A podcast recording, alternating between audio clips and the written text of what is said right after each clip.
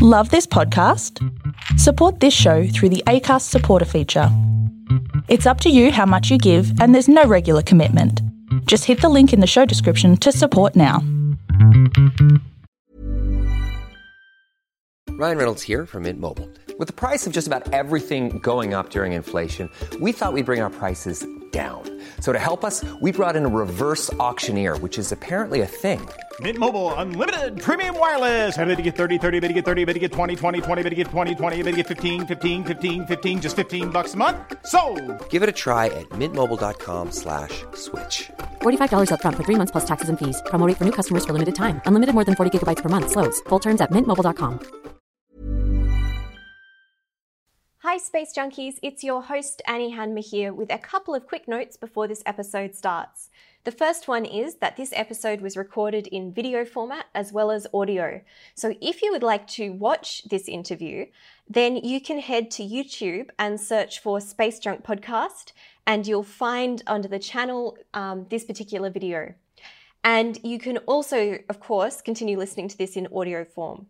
The second thing is that I now have a Patreon, which is www.patreon.com slash the space junk pod. If you are interested in um, learning more about what I do, you can find there a whole bunch of tiers. There's one which has little like behind the scenes videos and tips and tricks for getting through COVID quarantine. Uh, some of the recent ones have been the history of Handel's music, how to build a good blanket fort, and most recently a behind the scenes video where I talk through what I did when I edited this particular episode. So if you're interested in that, head along there and consider sponsoring the podcast. It is independently produced, and so your money goes directly towards the production costs, and it means that I'm able to put out podcasts regularly. That is all from me. I hope you enjoy this episode with Tom Standage, the deputy editor of The Economist in London. And if you'd like to get in contact, as always, the details will be at the end of the podcast. We choose to go to the moon in this decade and do the other things, not because they are easy, but because they are hard. Okay, Houston, we've had a problem here. This is Houston. Say again, please. Uh, Houston, we've had a problem.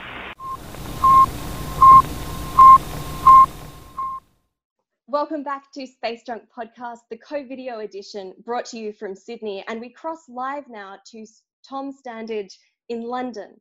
Tom is a journalist and author from England, a graduate of Oxford University. He's worked as a science and technology writer for The Guardian and The Daily Telegraph. As a deputy editor at The Economist, he has been published in Wired and The New York Times. Tom, what a pleasure to be talking to you. I have to admit, I'm a little bit starstruck but um, I wanted to start off by asking, how are you in these different times?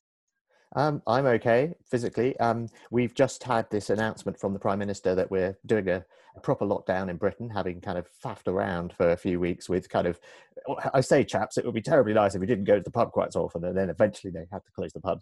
Now we've got this more severe lockdown coming in, and um, but in practice, I've been I've been working from home. I mean, a lot of journalists work from home anyway, so I've been working from home for this, the past few weeks, and uh, we put the Economist uh, to bed. We, we, sent it off to the printers uh, for the first time last week without having to have anyone in the office doing anything. So we we are very very lucky that we are in a business that we can do everything remotely. Obviously, we can't go out and report on things in much of the world, um, but it, actually, my day to day life has not been affected to the extent that a lot of other people's have.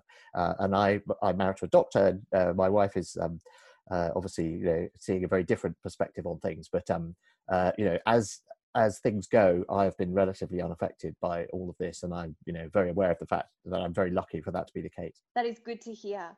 I've been thinking about journalism and media more broadly. Uh, one of my first jobs out of university was as an investment banker, and I worked on um, in my team was corporate finance for industrials and sponsors, which is private equity which is a really broad way of saying we just took everything that no one else wanted really right, right. in the bank and so we had sort of this this sort of grab bag of random industries like mining services and um, furniture retail and we did uh, one of the things that i covered was the media sector and so right. we, we did this thing where we were kind of going through and looking at revenues and and i was profiling these these big media companies um, for potential sale and, and so on. There was, you know, all of that going on. and in the end, I don't think anything came of it because at the time, um, this was sort of 2017, 2018, th- things were a little bit rocky in the Australian economy. But anyway, I just I found it really interesting looking over time. And when I was looking at a 10 year view, for example, I was seeing that drop off the cliff you, you t- talked about Yeah, in yeah. 2008. And everything dropped off a cliff after 2008, but particularly media, it just never picked up again in terms of that advertising revenue. But then, as I prepared for this interview with you, I started to look at your work around drawing illusions and, and allegories between historical incidents and more contemporary incidents. And I thought, oh my God, I've been looking at this from a decade perspective. And really, I ought to be looking at this from a, a, a millennia perspective because you've written a fabulous book, which I really, really like. And I often have to say I like things for the purposes of interviews, but I genuinely like this book and the way it's written, which is called The Writing on the Wall. And it's basically about how ancient Rome did social media or something very similar long before we did social media. So it's saying, hang on, we think we're really clever, we've got all of this Twitter stuff going on, but the ancient Romans were doing all of this stuff before. And this appeals to me for several reasons. One, because I'm a historian of science. Um, and so I find all of this really interesting. Two, because it's always nice to know that you're not that special. And three, because um, as an uber nerd, I studied Latin to the highest level you could in high school. And I studied the work of Cicero, which you focus in on. And I, I just thought that it was just the most inspired idea. And I know you say that you keep doing the same trick. It's a good trick. Um, and Oh, so I'm I, glad you like it. so I wanted to read out a little section from the beginning of the book, and then I'm going to throw to you and basically say, talk about that. Okay. Um, so prepare yourself. so you write, to modern eyes, this all seems strangely familiar. Cicero was, to use today's internet jargon, participating in a social media system. That is, an environment in which information was passed from one person to another along social connections to create a distributed discussion or community. The Romans did it with papyrus rolls and messengers. Today, hundreds of millions of people do the same things rather more quickly and easily using Facebook, Twitter, blogs, and other internet tools. The technologies involved are very different, but these two forms of social media, separated by two millennia, share many of the same underlying structures and dynamics.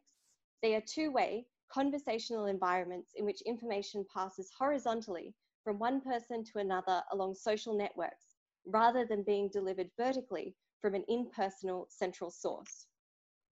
I'm throwing to you to comment. Yeah. So, um, so yes, it's it's my old joke again, which is that um, you know I, I only have one joke, but I like to think I tell it well. Um, yes, that uh, social media is much older than we think it is, and in fact, if you look at the the long history of media, and and I start in the Roman period just because that's when that's the first time you've got a kind of reasonable level of literacy in the general population, possibly as high as a third.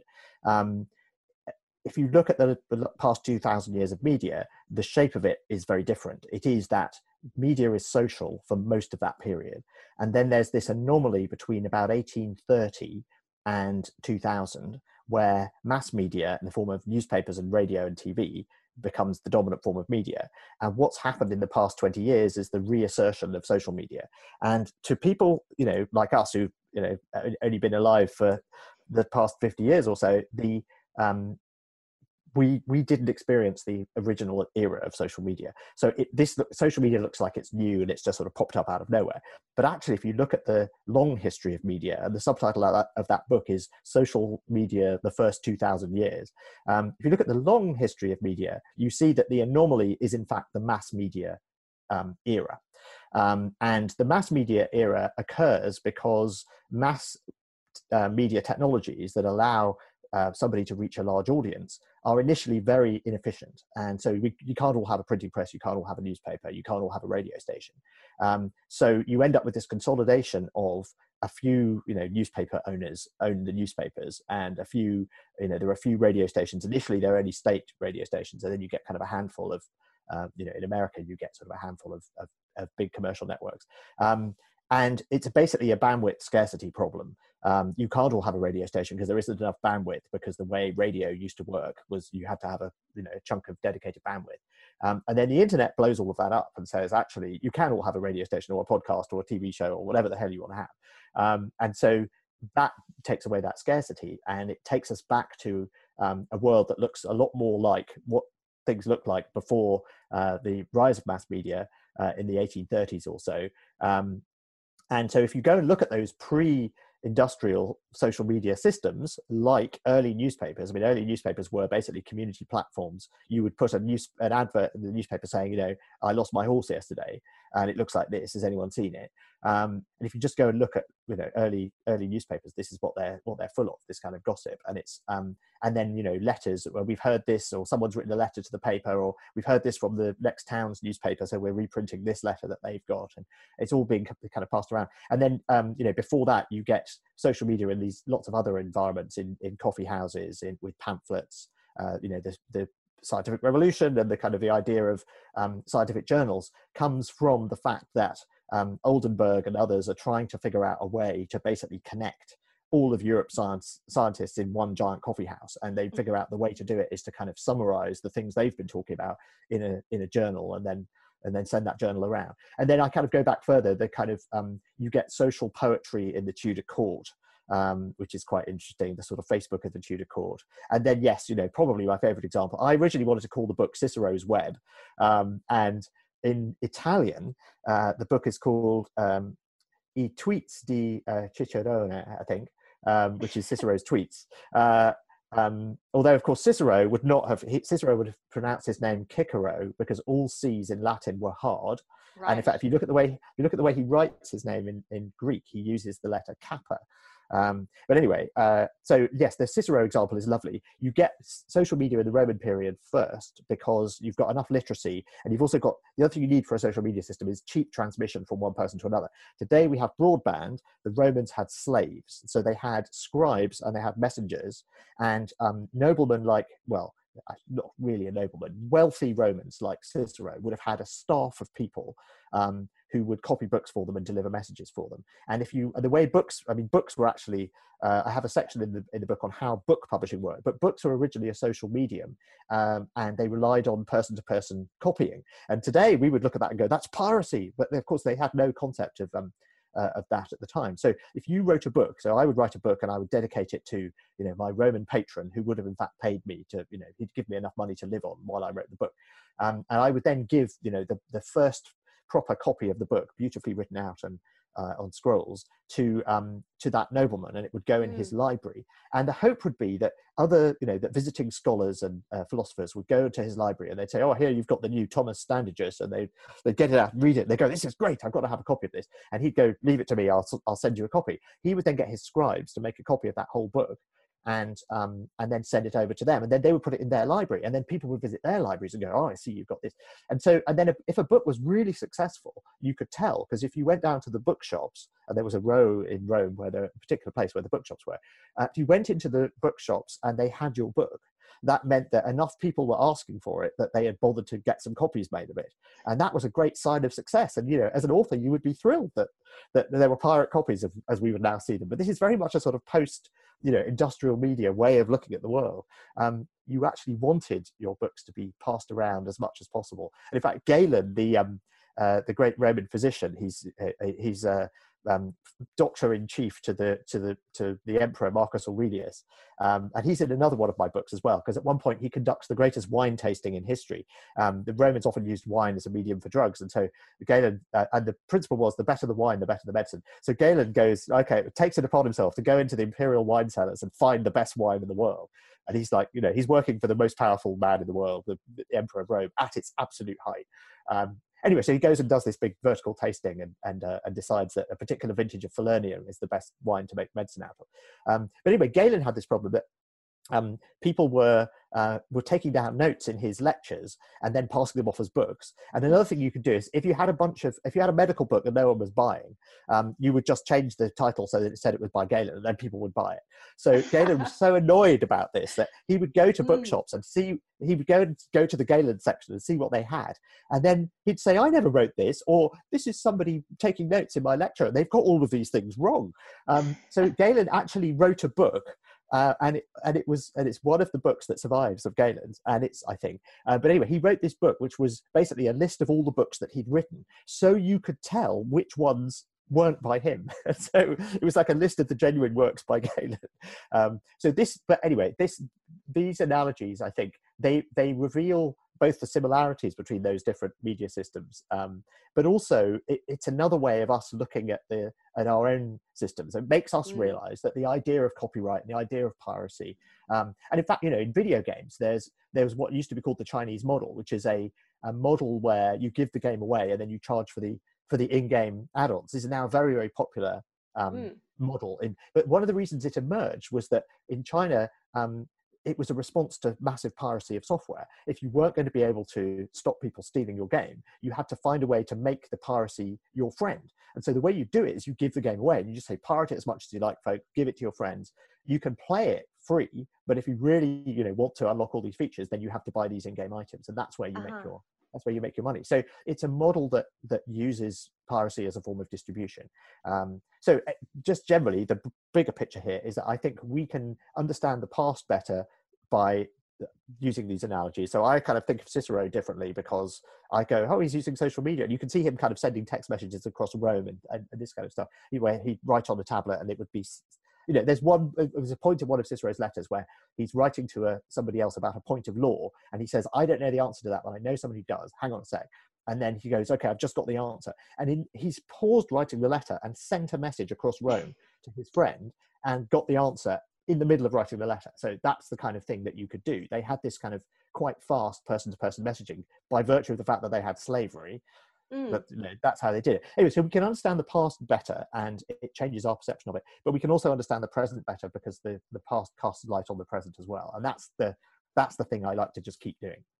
Yes, and you write about these. Um, uh, if we move beyond Cicero, which I'm really sad to do, although I, I will notice, I, I will note that there's a. You write about how Cicero inclu- includes copies of letters that other people have sent.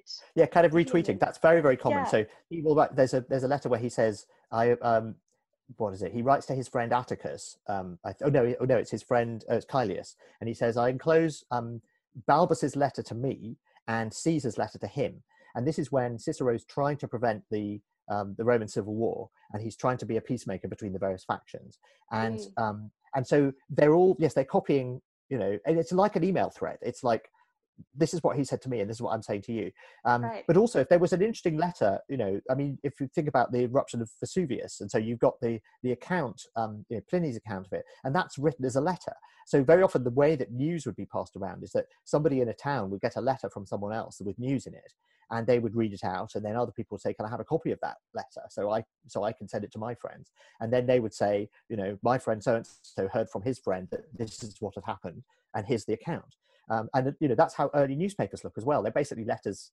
They're letters to a newspaper or to another newspaper that's been sent to. So you know th- this is and that's email threads and it's and it's social media and it's sort of passing. And of course, it's how rumors spread as well. But um, but it's very Yes. very old. I was going to say it reminds me of um, of how we.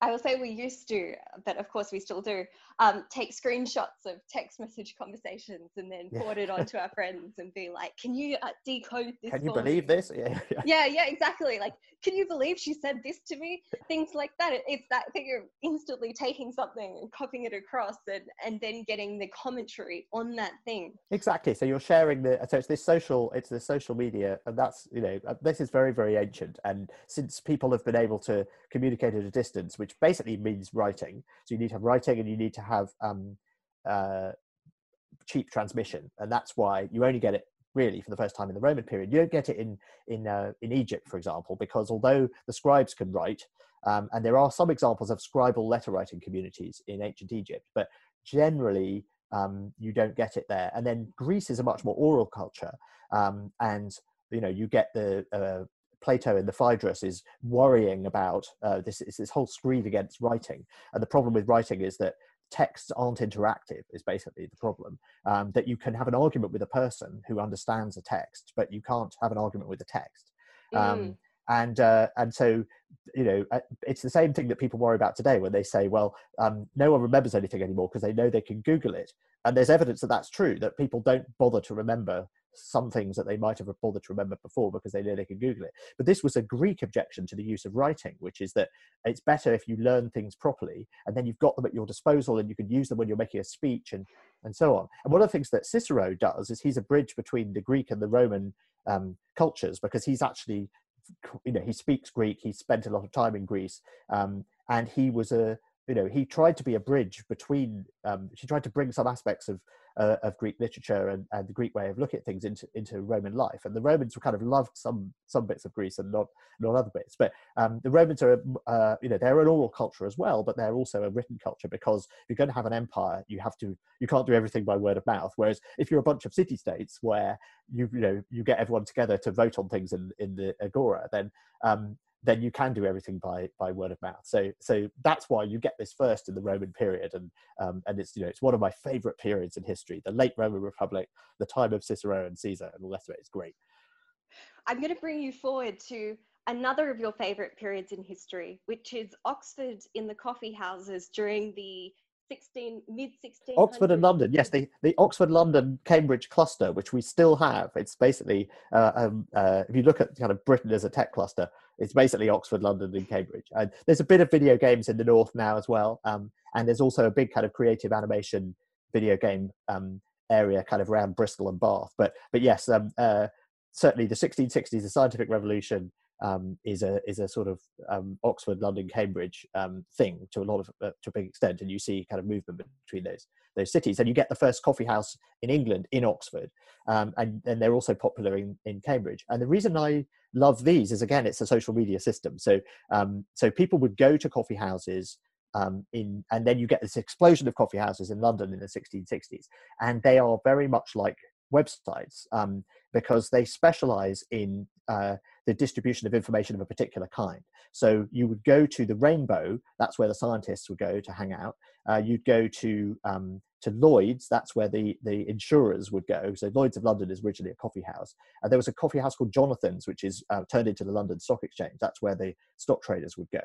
Um, so depending on your interest, you would go to different coffee houses to discuss different topics, and they would subscribe to all of the periodicals and pamphlets. And if you if you'd written a pamphlet on a particular subject, you would go and leave copies of it in the coffee houses that were interested in that subject. And then people would read the pamphlets and they would discuss them. And one of the rules in the coffee house, it was um, you know, we're not quite sure how well observed it was, but you would walk into a coffee house and the, the, the, the person behind the bar would say, what news? And if you had any news, everyone yeah, go quiet. Uh, you would then have to say what the news that you'd heard was, and you would say, you know, the Grand Vizier has died, or the, the King of France has been assassinated, or whatever. Um, so, um, and then if you had real news, then people would go, "Wow, that's amazing!" And they'd rush off to, you know, tell other coffee houses.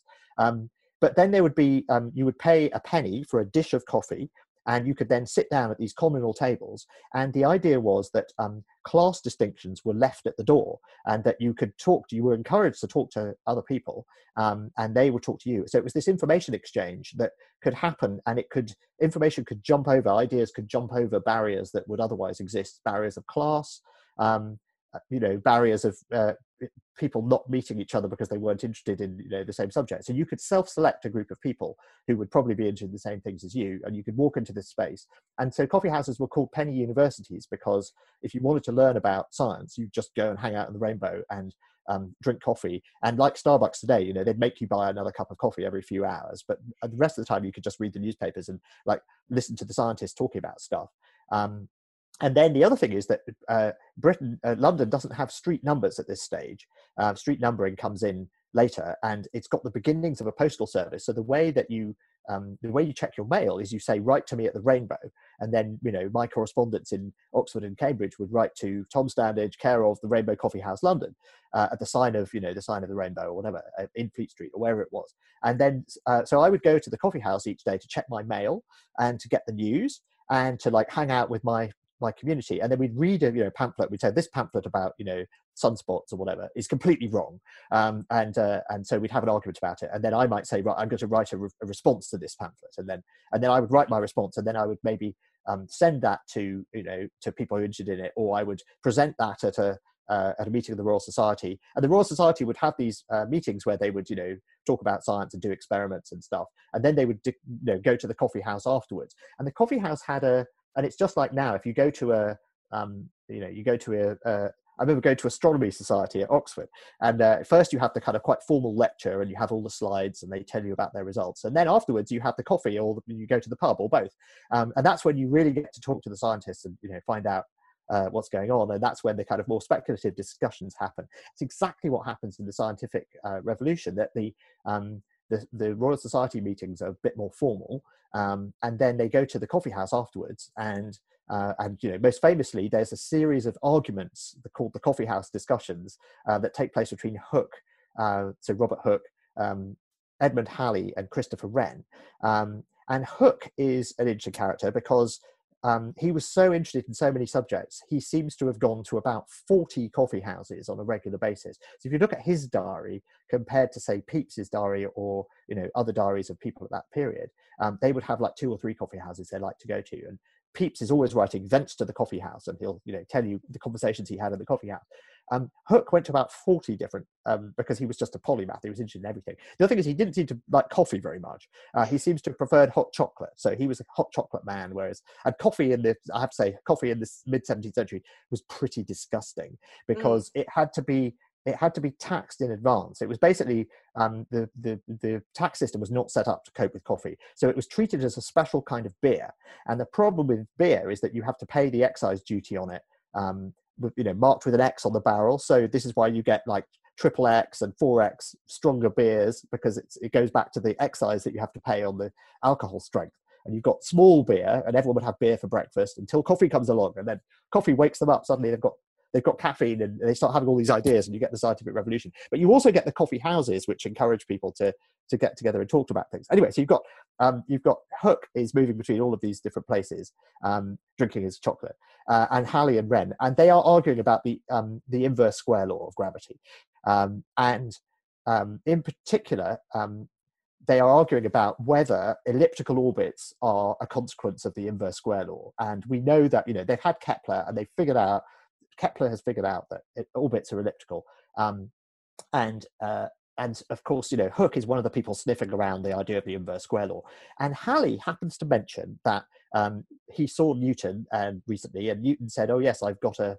Uh, it, it's not quite like that. Halley writes to Newton. That's right to resolve this argument because they're having this argument about it, and um, and Newton says, um, well, actually, yeah, I I proved that. Um, it turns out that an inverse square law gives rise to elliptical orbits. Yeah, I've got a it's in a pile somewhere around here, um, and uh, and he can't find it. And so Halley kind of pesters him and says, "Look, if if that's true, that's really interesting, and you should publish it. Will you write that up properly?"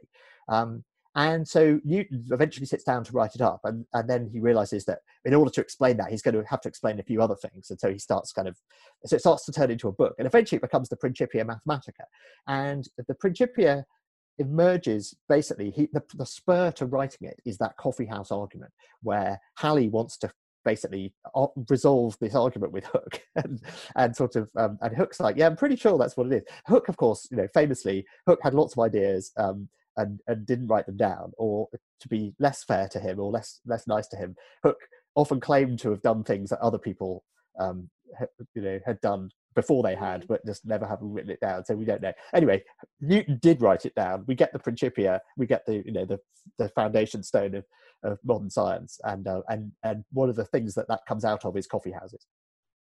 Yes, and I, I think it's really fun actually because Newton's been cropping up in all of my really nerdy feeds recently on social media. Yeah. Because of course Newton did some fabulous work while in self-exile at his country house um, during times of bubonic plague.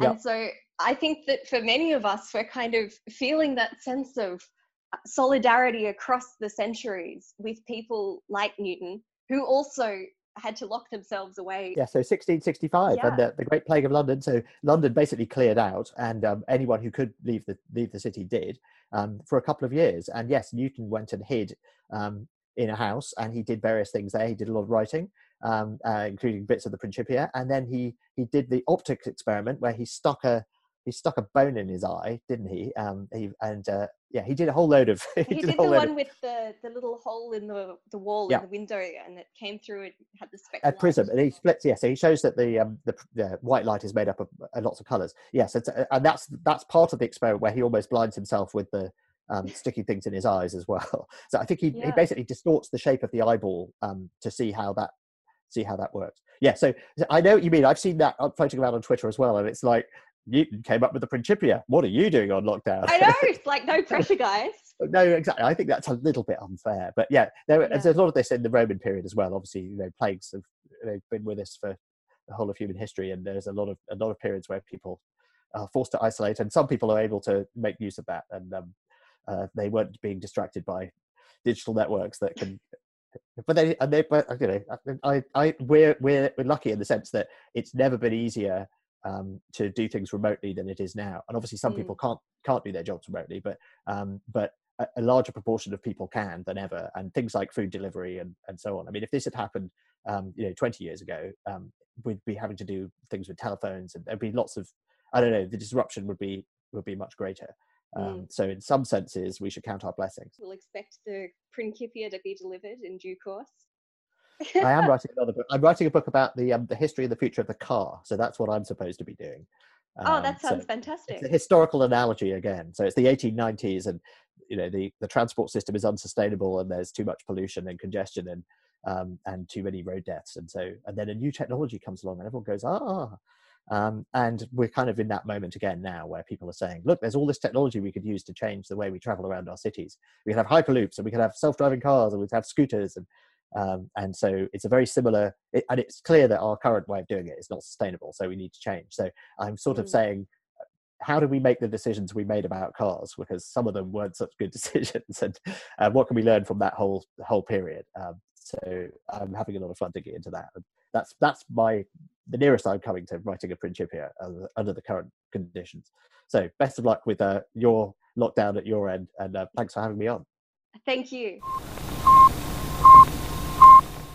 You've been listening to the Space Junk Pod. If you'd like to find out more about anything that was mentioned in this podcast, please contact me on Twitter or Instagram, where I'm at Annie Handmer, or TikTok for that matter. Uh, or you can email the spacejunkpod at gmail.com, or you can contact me through my Patreon platform, which is www.patreon.com slash the. Thanks for listening. Bye.